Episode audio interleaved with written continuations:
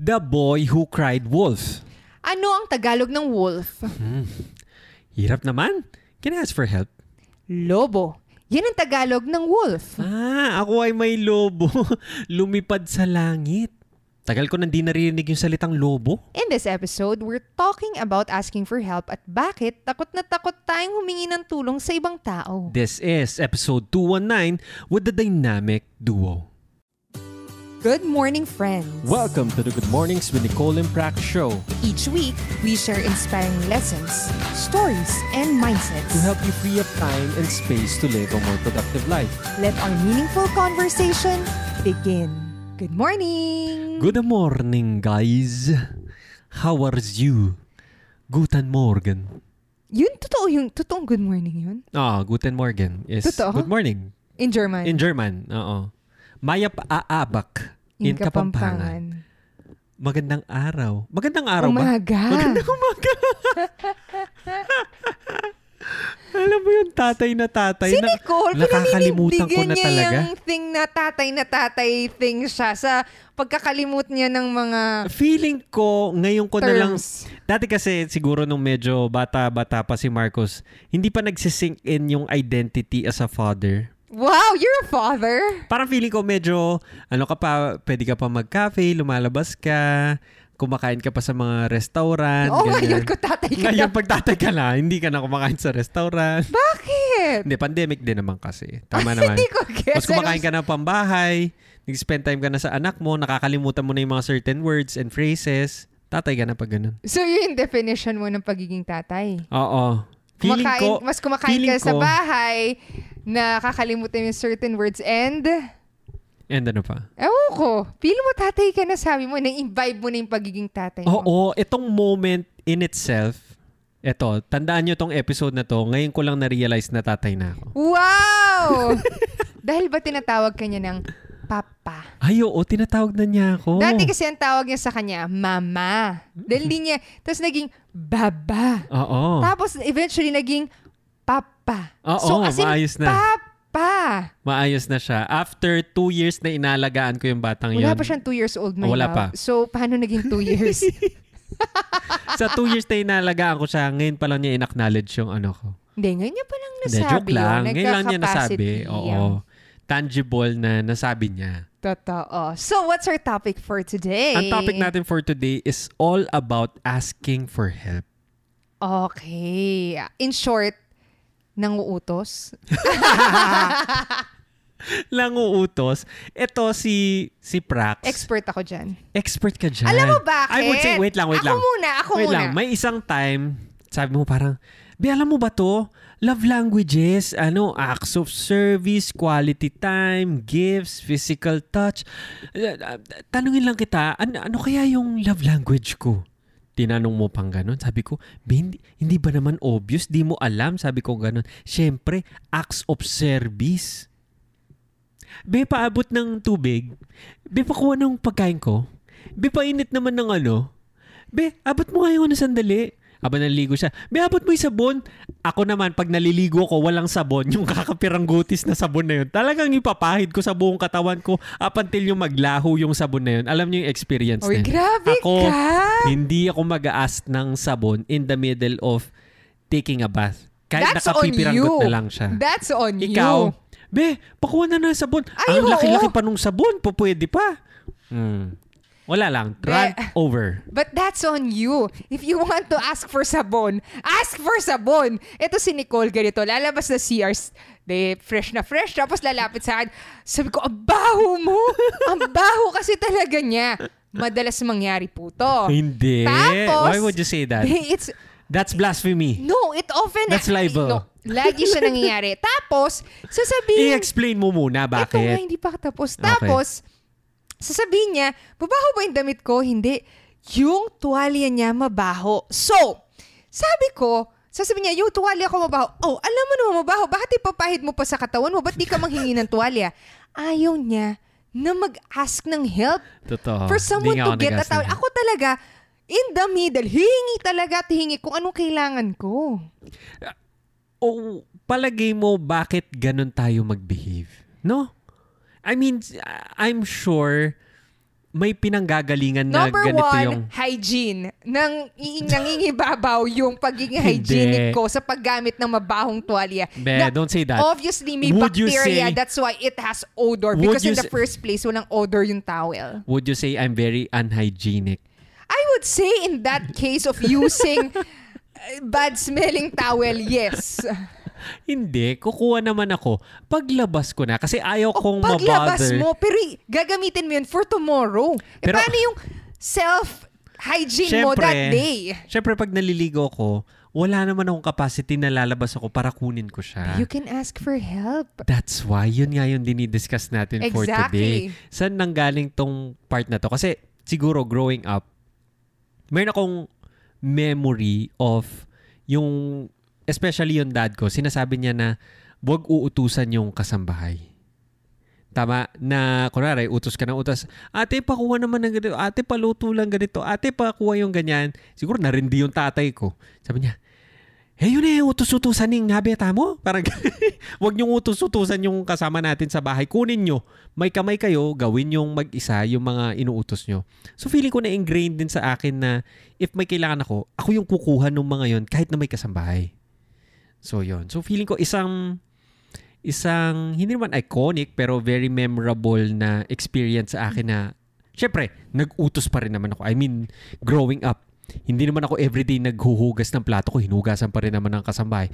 Pero especially during the times na let's say Sunday or day off ng kasambahay, maghuhugas kami ng sarili namin ng sarili namin plato, ganun.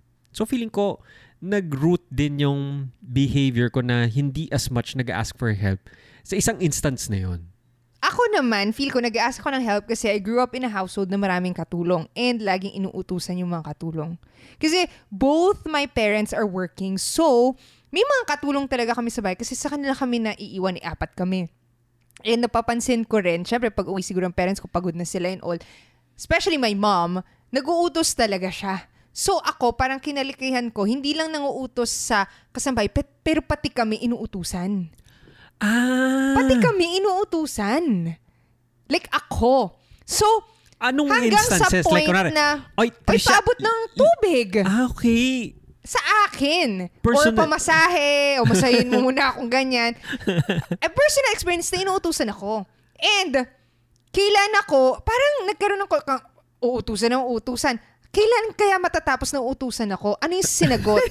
Ano yung sinagot? Pag matanda ka na. Pag may Oo, bahay ka pag na. may mas bata na. Parang, ang thinking is, yung pinakabata, siya yung inuutusan. Parang, hin- So question, growing up, in-exercise mo ba yung right na yon sa younger siblings mo? hindi ko Parang hindi as much eh, kasi matandaan. parang Oo, hindi parang ko nakikita. not naman. Pero, more than pag may mas bata, parang hindi naman ako manguutos to others. Pero yung matatanda, kasi hindi ko naman nakita yung sarili ko as matanda para mangutos. Pero pag matanda ka na, tapos may bata, sila na yung inuutusan. Parang ganun yung thinking ko. So parang feel ko nanggagaling siya from place of power. Ah, matanda ka na. Meron ka ng karapatan mang-utos sa ibang mas bata, sa bata. Sila yung inuutusan. Ito, I would say, siguro, hindi naman sa ipipraise kita, pero i-commend kita for having that sort, sort of assertive nature. Very assertive ka na pag may gusto ka, you try as much as you can to ask for help and to gather yung mga tao na kinakailangan para mangyari yung mga bagay na gusto mo mangyari. Like, kunwari, gusto mong kumain, ah, may bigla ka lang naisip na gustong kainin. As in, kahit na nagtatrabaho ko, hihilain mo ko to buy something. No? Ano pinagsasabi mo? Basta pag may naisipan kang, like kunwari, may naisipan ka lang What na, are you talking about? Parang once or twice lang naman nangyari yun. Isa sa Contis, tsaka isa sa McDo. Nga. Let's be clear. Twice lang yun. And everything of else. recent memory. Of Oh, recent memory. okay. Tama.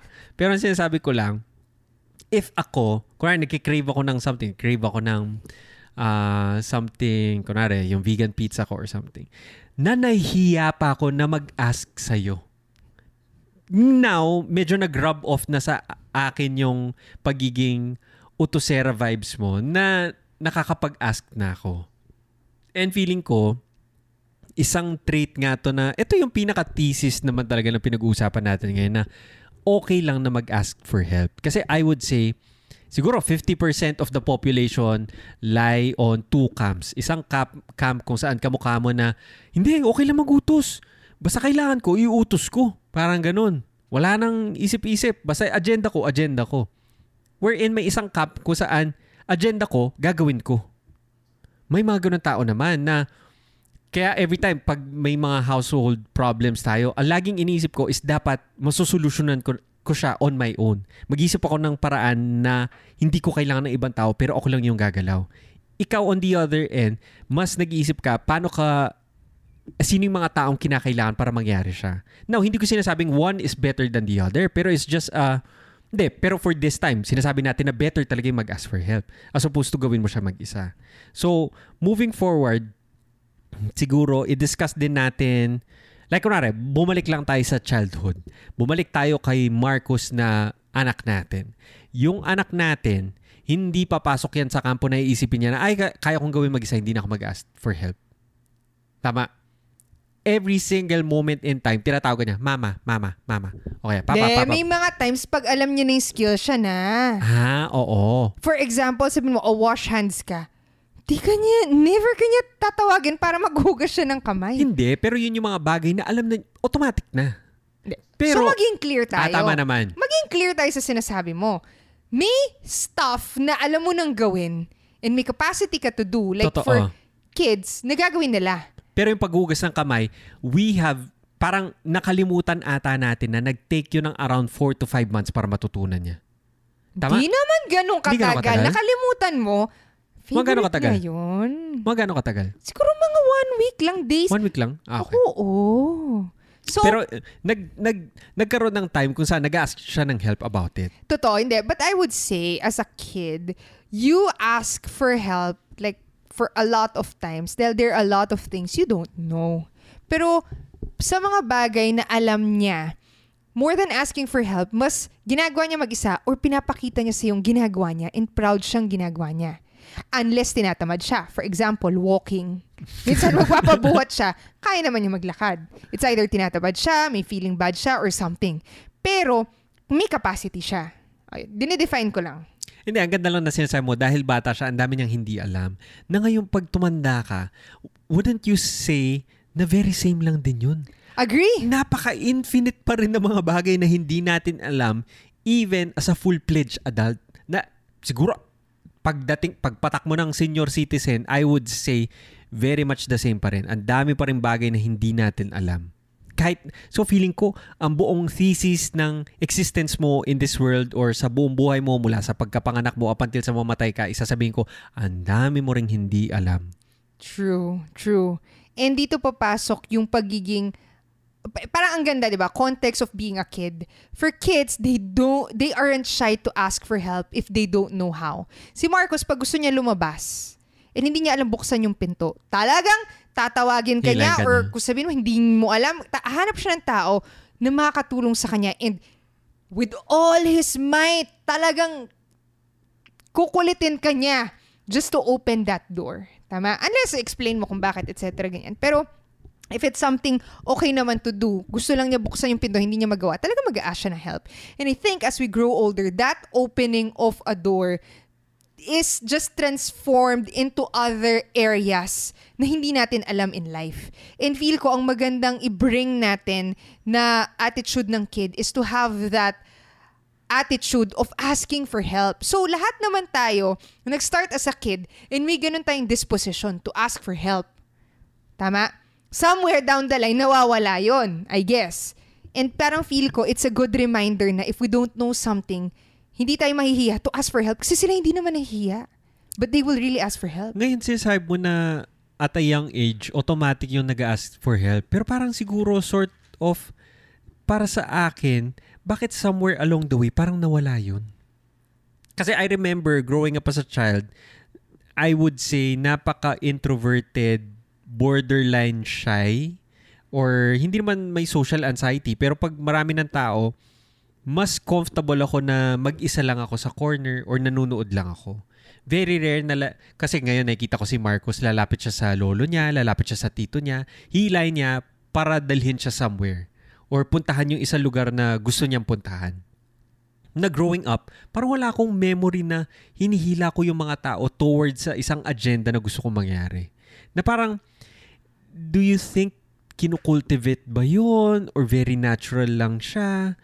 Kasi parang hindi, kasi kanina, sinabi ko kanina yung story na wag niyong utusan yung mga kasabay. Yun, medyo adult na ako. Siguro high school na ata ako noon, no, narinig ko yun. Pero, nung bata ko, wala akong ma-remember na moment na shinan ako na wag ka mag-ask for help or something. What do you think? Ito parang nag, uh, nagraramble lang yung utak ko. Or, in terms of raising our kid naman. Isa Pero lang sa kasi kanya yung kasi kid natural natin eh. for now. Tama naman. So, hindi ko alam kung natural nga ba sa lahat ng bata to ask for help. Gen- Generalize ko yung nakita kong behavior sa kanya. Totoo. Pero with other kids ba, nakikita din ba natin yun? Kasi, I wouldn't no? judge easily because di ko naman sila nakasama Sa bahay. prolonged period of time. Hindi, pero kasi si Marcos, kahit ngayon lang niya nakita. Hindi naman as if, so, oh, di ba? Hindi, so medyo exceptional din siguro. So hindi naman every kid is ganon. Pwede. I No? would say, depende siguro sa personality. Baka may mga shy, di ba nga sabi, may mga... Pero sa parent nila, hindi sila shy. So, iba siguro yung demeanor sa parent. So parang may gradient lang, no? May gradient lang siya. Kung kanino mag-a-ask ng help. Oo, pero parang moving forward, feeling ko, kaya alam mo yung pag medyo nagsasalita na yung mga bata, sasabihin niya, oh, punta ka dyan kay tito mo, bless ka. Tapos nahihiya yung bata. Nagets mo, feeling ko in a way, tayo din gusto natin i-cultivate yun sa mga kids. Na lumapit sila sa mga matatanda, makipag-usap sila. Hindi, yung medyo growing up age na pero to, ah. I would say na yun kasi, pumunta ka- kay tito mo, mag-bless ka. First time niyang makikita. Kung bata ka, Ah, tama naman. talaga matatakot ka. Talaga, what if sabihin ko, oh, lapitan mo nga yung ano, mag-bless ka doon. Literally, ikaw ngayon. Sabi ko, sino ba yan? Ba't ko bublessan yan? Tama, Which is tama. the same feeling pag inuutusan sila. Kaya hindi ko rin gusto yung inuutusan sila na mag-bless ka ganyan, kay ganyan. Kasi first time nilang makita, syempre survival mode, lalo na yung mga bata. Anong gagawin sa akin ng taong to? O siguro mali lang yung prompt ko or question, pero paano mo siya i-cultivate sa isang... Hindi, na, na-trigger lang ako doon kasi may mga times na ganun yung nangyayari. We, someone will ask Marcos or we ask Marcos to do something na parang Totoo, totoo. if we put ourselves in that position, Mahirap din siya. oo, na or parang minsan hindi rin naman siya as... hindi mahirap pero ikaw, comfy ka din magawin yun. Tama naman. Na from a point perspective, stranger siya. Kasi first time kita makita, stranger ka sa akin, di ko alam anong ibig sabihin ng kadugo or what. Bigla na lang ihahag kita. Nagigets mo, so yun. So yun. O moving forward lang. Moving sige. forward lang. Like, Moving forward in terms of asking for help, ang sinasabi natin is how do we cultivate asking for help? Now, somewhere down the road, hindi ko alam, is it a personality thing? Ah, nawala na lang ba siya down the road? But I think ang mas magandang question is how do we cultivate it now that we're adults? totoo. Kasi hindi, Kasi hindi na tayo wala babalik akong eh. experience din. well, hindi na tayo babalik sa Oh, and raising pagkabata a kid, natin. I mean, I'm still experiencing it, so hindi ko alam. Pero as an adult, like now, we try to cultivate that between ourselves. How do we Ito do naisip that? ko, naisip ko. Naisip ko na the soonest na ma-realize mo na hindi mo kayang gawin lahat is the soonest na matututo kang mag-ask for help. Tama? Dahil feeling ko itong lesson na hindi mo magagawa lahat came very late na in my life. Feeling ko.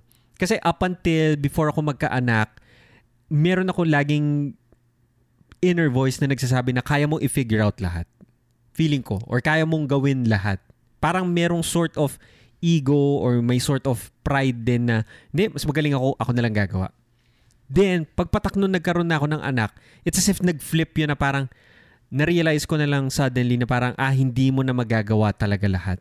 And kinakailangan mo na talaga mag-ask for help. And I think yung change na yon was very impactful and very critical lesson na kailangan ko matutunan for me to start learning na mag-ask naman for help. Sa akin, naging ang turning point is nung nag-start ako mag-work. Noon kasing sa school, hindi, I would say na parang mas gusto ko ako lang mag-isa. Hindi ako active sa org, mas nerdy type ako na ako, hindi rin ako nag-group study. Mas gusto kong ako lang mag-isa nag-aaral. So, parang I can do everything by myself. Part ako ng varsity team, pero hindi ako as sumasama sa kanila lumabas. Gusto ko lang maging part nun, pero not not talaga with other people na makiki uh, salamuha or jive sa mga party or something. Hindi ako ganun. Pero I start ako mag-work, dun ako tinanong ng boss ko if I prefer doing things by myself or with a team. And sinagot ko, by myself. Parang ganun ata. Tapos, basta sinabi lang niya na, ah, hindi ko alam kung sinabi niya or na-realize ko eventually, medyo na, na ba't nakalimutan ko tong kwentong to? Kinukwento ko to lagi eh. Um, na O, nanay parang, ka na. hindi, pero naalala ko, um, pinakilala ko sa, so first day ko sa work, pinakilala ko ng boss ko sa different people or heads ng different department. So yung creative department, ito siya, ito sa uh, trade marketing department, ito sa supply chain, ito sa ganyan. O yan, makaka-work mo lahat. Tapos sa isip-isip ko, ba't ko sila kailangan? Kaya ko naman lahat. Tama? Pero very naive ako nun na parang ano ba tong pinasukan ko, 'di ba, na korporasyon.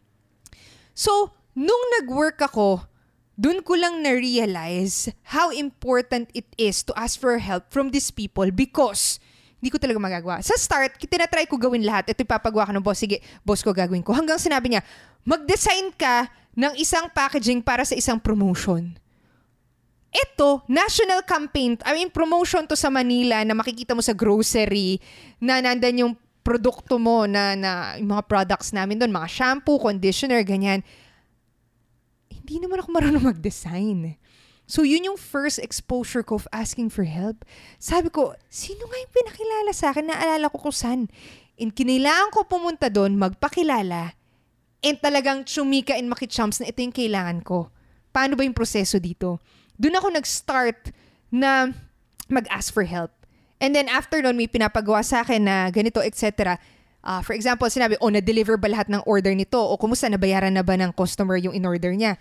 How would I know? Kailangan kong mag-ask ng help from supply chain kung nag-deliver na. Sa accounting kung nabayaran na. So, ang daming different departments na kinailangan ko to coordinate. And ang nangyayari, uh, kasi ano, uh, account manager, so parang ako yung kausap ng customer, Tapos ako mag-re-relay naman sa iba't mag- ibang ano, departments. Oo, leleyay sa buong company namin. So, naging in-between ako na ang dami kong kausap. So, doon ako natuto to ask for help from different departments dahil literally, impossible na magawa ko siya lahat.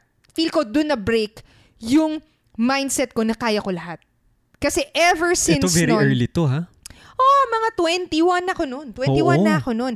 And after noon, doon ko na-enjoy na, ah, ang ginagawa ko dito is, ito yung mga partners ko, naka-update lang ako, parang ito, hanggang na-crack ko siya. So, na-crack ko siya na parang, ganito lang yung ginagawa dito. Feel ko!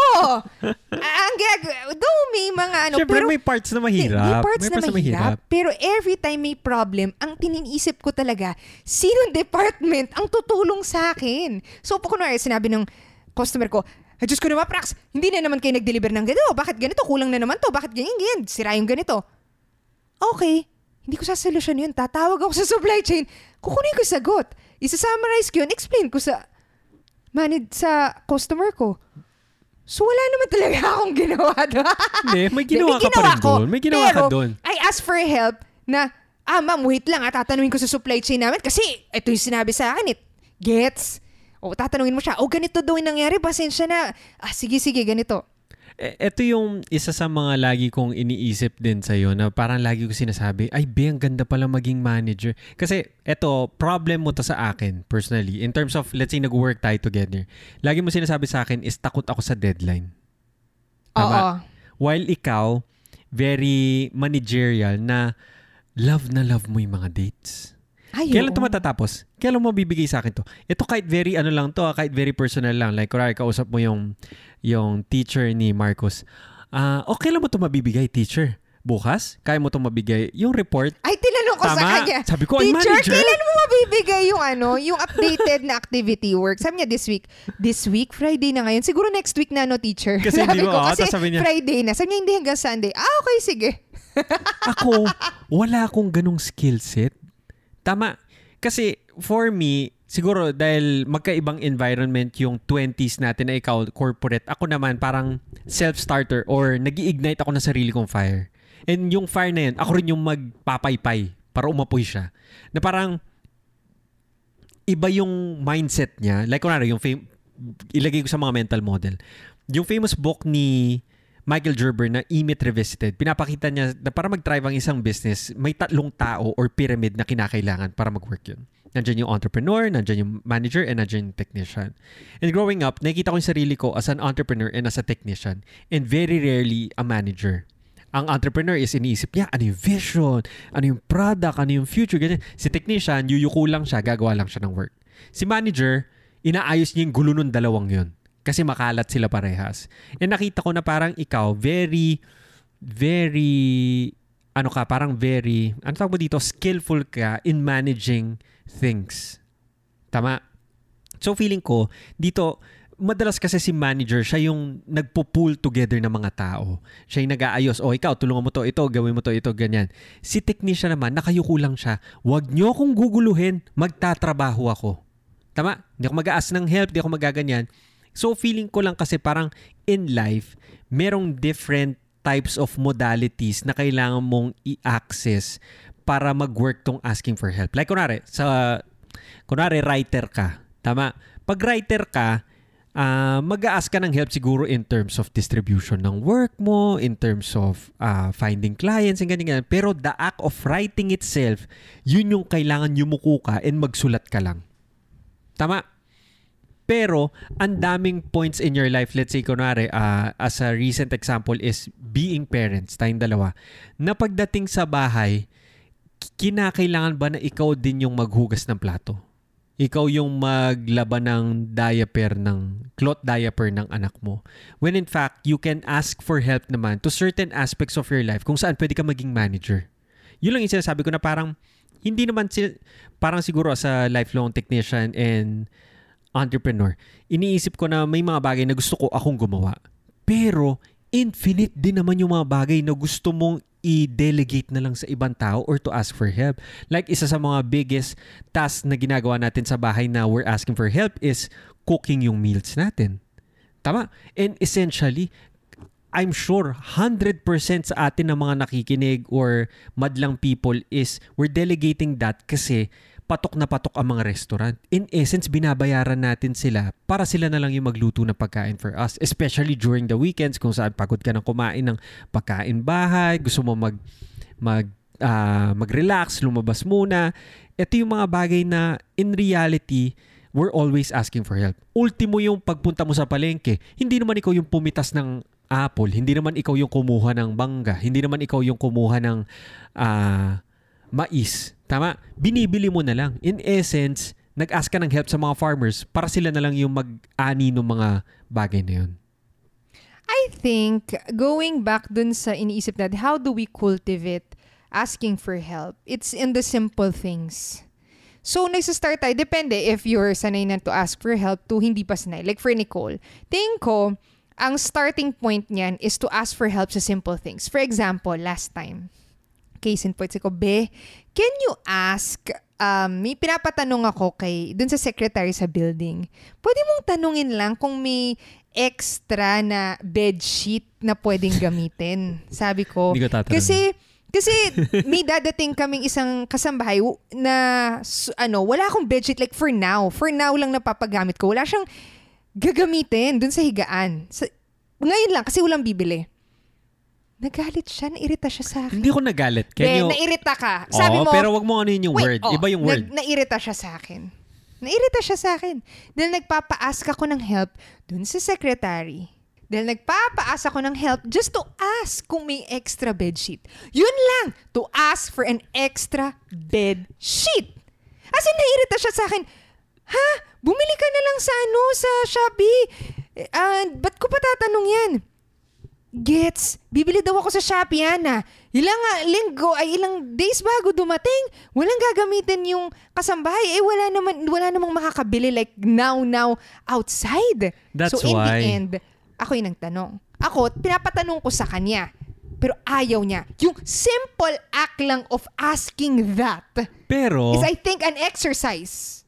pero It's hindi, an exercise pero hindi mo of na- asking help. hindi mo napansin. Mm. That was my exercise of asking for help. Na i-delegate ko na sa iyo. ngayon mo lang naisip yun. Naisip ko lang na, Let's ah, not make an excuse this here. is something let's be na- honest in this conversation. Hindi kaya nga, wait lang. Nira-rationalize ko. Nira-rationalize ko. Exactly. I'm just saying na yun yung bagay na hindi ko na po problemahin na I would be more than happy to delegate to Prax. Be, ngayon Diba? mo lang naisip yan. Pero ang initial instinct mo, ba't ako magtatanong? Bumili ka na lang. Ito, isang magandang example. Noong December, ah, meron tayong long time na kasambahay. I would say siya yung pinakamatagal na kasambahay natin. Na nung December, hindi na siya nakauwi dahil sa typhoon Odette na nangyari sa Visayas and Mindanao. Now, moving forward, two months, wala tayong kasama sa bahay. And we became full-time yayas and kasambahays of our household na hindi na ako nakaka-work ng day job ko, hindi ako nakaka-pursue ng content creation natin. Parang yung buong life natin revolve around taking care of Marcos and our household, which is a very good experience if looking back now kasi nakaspend tayo ng time with him.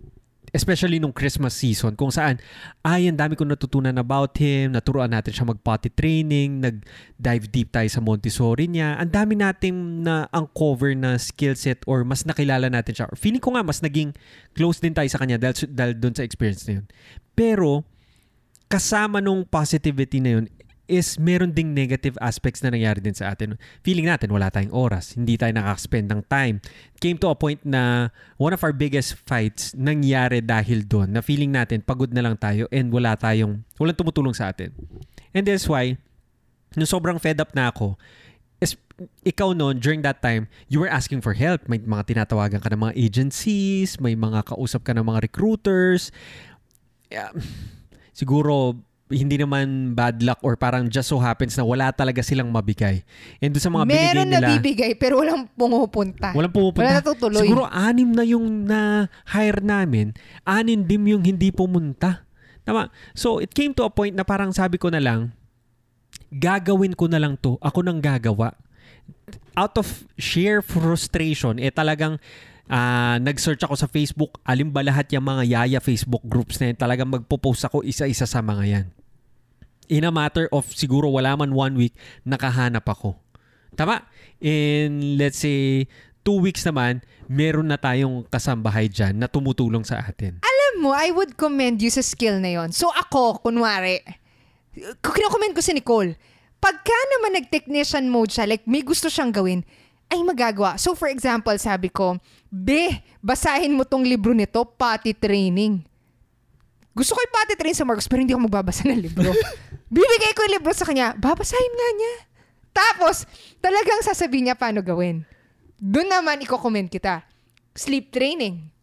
Hindi siya natutulog dati. Kung ano-ano yung pinagbabasa mo. Again, nakahanap ako isang libro. Sabi maganda daw. Binigay ko sa kanya. Binasa din niya. Yun din yung nakapagpatulog kay Marcos. Hindi, kaya so I would say, meron kang strength in being A technician. a technician. Like, going deep in certain tasks when you want them done. Oh, a, a recent issue then with Marcos is hindi rin siya kumakain. Parang from baby-led na na na bata, eh, as if in one moment, hindi na lang siya kumakain. Tama. Choosy, picky na siya. O, naging Oo. picky eater siya, hindi siya uupo, hindi siya kumakain. Then, may binasa rin tayo na libro, and after siguro mga five days lang, napakain na natin siya. Hindi, mga two days O, lang. mga two days lang, kumain na siya. Kumakain na siya. Yes. Oh, so siguro uh, yun nga yung sinasabi ko na in, cer- in certain aspects of our lives, yes, nag-aas tayo ng help and at the same time, minsan, kinakailangan natin gawin siya on our own. Pero I would say 80% of the time, kaila kasi ako din naman, hindi naman ako yung gumawa nun. Nag-ask pa rin ako ng help. Nagbasa ako ng libro eh. Tama? Hindi pa rin naman sa akin galing yun. Hindi ko naman na-invento lang yun. Alam mo, maganda rin to know between yung skill mo, kung, kung is it like doing it on your own or asking for help. But at the same time, also realizing na easier to ask for help. Like for example, ako, gusto ko yon pero hindi ko gagawin. Hahanap ako ng tao na magbabasa ng libro. Ikaw yon Kasi hindi ko talaga babasahin yun. Ay, babasahin ko siya, pero it will take a while for me to finish it. Tama naman. Pero siguro may special circumstances lang ngayon na hindi naman busy pero are Hindi, pero yung feel ko- hands are full with let's say taking care of the household. Hindi, pero feel ko, sh- ano rin yung interest mo? Kasi kunwari, sa study, sa online class naman ni Marcos, I would say, i-delegate mo Oo, sa akin yun. Sinasabi mo talaga, talaga. hindi ko na ano yun yan. Pag class niya, ikaw dyan, ano yung activities niya, etc. Though you would understand the concepts, magbabasa ka, etc. Pero like yung actual class niya and engaging with the teacher, sa akin yun. And ako, happily, gagawin ko yun. Hindi ko dinedelegate. Dinedelegate ko rin minsan sa yaya, pero mas sa akin siya. Totoo. Pero I would say, ako naman, ako yung magbabasa ng book ng Montessori toddler. Tama? So parang tinitingnan mo rin parang uh, it takes self-awareness to know kung saan ka nag ask ng help and saan ka ikaw yung gagawa. Pero babalik pa rin ako sa thesis ng episode na to, maraming beses talaga is kailangan mag-ask Totoo. ng help. Ako, I would say, ask for help. Kasi ma- mas mamumultiply din yung oras mo, mamumultiply yung effort mo, yung things na magagawa mo, like exponentially. Eh, babalik lang ako dun sa pinaka-intro and pinaka-title ng podcast na to, which is hindi rin natin na-discuss, is yung story na The Boy Who Cried Wolf. Alam mo yung origin ng story na yun? Sinulat to ni Aesop, isang fable na storyteller way, way back pa. And nung iniisip ko tong podcast episode na to, sabi ko, ano na nga ba yung lesson ng The Boy Who Cried Wolf? Hindi ko kasi maalala eh. Basta naalala ko lang, tumatawag siya ng wolf, ay sabi niya, may wolf, may wolf. Tapos dumating yung mga tao. Up, until eventually, nag-ask siya ng help. Tapos parang wala nang dumating, pinatay yung mga, ano niya, yung mga alaga niya. Noong una, naalala ko, ang lesson ba nito is huwag ka mag-ask ng help? Tama? Tapos naalala ko, hindi pala, hindi pala Wait, ganun kwento yung... mo muna. Ano nangyari? Hindi, The Boy Who Cried Wolf is ah, may alaga siya mga sheep, tapos... Yung boy may alaga ng mga sheep. Oo, Tapos sabi niya- Sabi niya sa mga nasa town, Tapos sumigaw siya. oh, may wolf, may wolf. may Dumating wolf! sila, Oh. walang wolf. Tapos tumawa siya, ha, ha, ha. Wala namang wolf, sabi niya Okay. ganun. Tapos bumalik sila. Tapos second time, ah, sumigaw ulit siya, may wolf, may wolf, kinakain yung mga sheep ko. O dumating yung mga townsmen, sabi niya, wala namang wolf eh.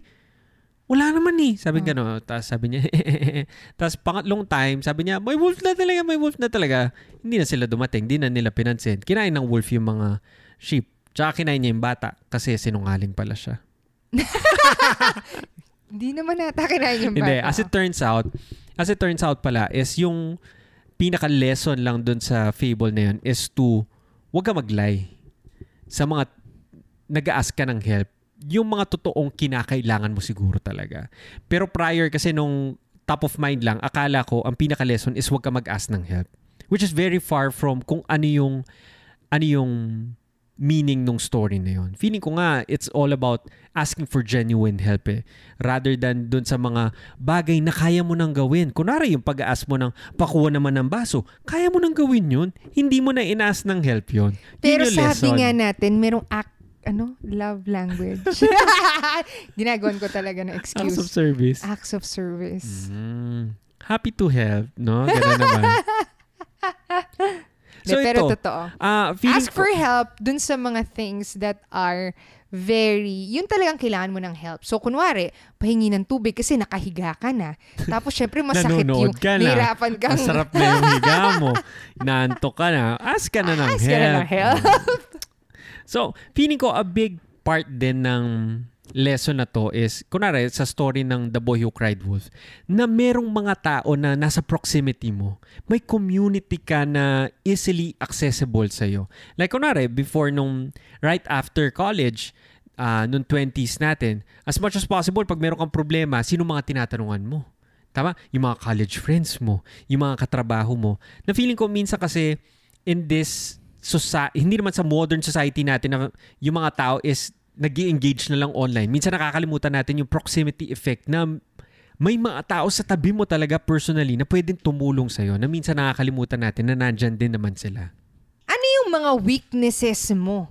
Saan ka usually nagpo-procrastinate? Tama. Dapat ma-realize mo na parang, ah, medyo mahina ako sa ganitong portion. Ah, medyo nagtitake ako as much time kasi hindi to nangyayari. Or may mas magaling sa akin dito sa aspect Ito, pahabol lang. For the longest time, sinasabi natin, gusto kong bumili ng real estate property. Tama. And for the longest time, para akong ewan, mag-isa ako nagda-drive around sa mga areas and tinitignan ko, uy, mukhang magandang property to ha, mukhang sira, pwede ko ayusin, baka mura lang to. Pero wala akong idea paano ko malaman sino may-ari nun. Tama, up until one point, hindi ko lang uh, stroke of luck ba or genius na parang sabi ko, sige nga, punta ako dito sa subdivision na to, pero bago ko pumunta, hanap ako ng mga real estate broker na may hand sa mga properties na to. Pumunta ako dun, nakakausap ako ng dalawa, And in that moment, wala man sigurong 30 minutes na ikot nila ako sa anim na properties na pwedeng maging di- good deals kasi alam na nila yung area, alam nila yung mga may-ari na yun. And yung hard work for me na mag-ikot ako mindlessly. Kunwari, doon sa pinuntahan namin, merong limang libong bahay doon. Hindi imposible na ikutin ko lahat yon and ma-understand ko sino yung, ah, ito nagbibenta to, ah, ito, mura to kasi sira to, ah, ito, to, ganyan. Wal, walang imposible na malalaman ko yon. As opposed to, kinausap ko lang yung dalawang broker na yun. Siguro lamang 5 minutes, tinawagan ko lang sa phone, Hi, taga dyan po ba kayo? Naghanap lang ako ng investment property, ganyan-ganyan. Inikot nila ako sa isang weekend, isang Saturday. Nagkita kami doon ng 2.30. Umuwi siguro ako by 4 kasi dalawa silang kinausap ko. And by the end of it, silang dalawa, meron silang about 3 deals na ino-offer sa akin. Na in a matter, lahat siguro, I would say 1 to 2 years na ako umiikot mindlessly on my own. When when nung nag-ask na ako ng help, didn't take me around 2 hours, meron na akong options in my plate.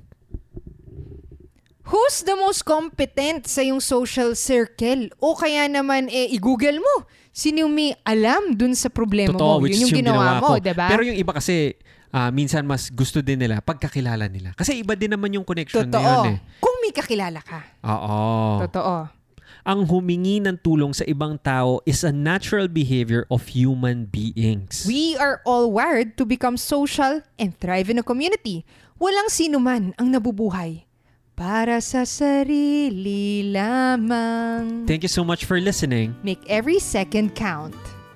We love hearing from you. Let us know what lessons you've learned Send us a message on Instagram at Nicole and Prax. or get productivity tips on our YouTube channel, Nicole and Prax. Thank you so much for listening and see you again on the next episode.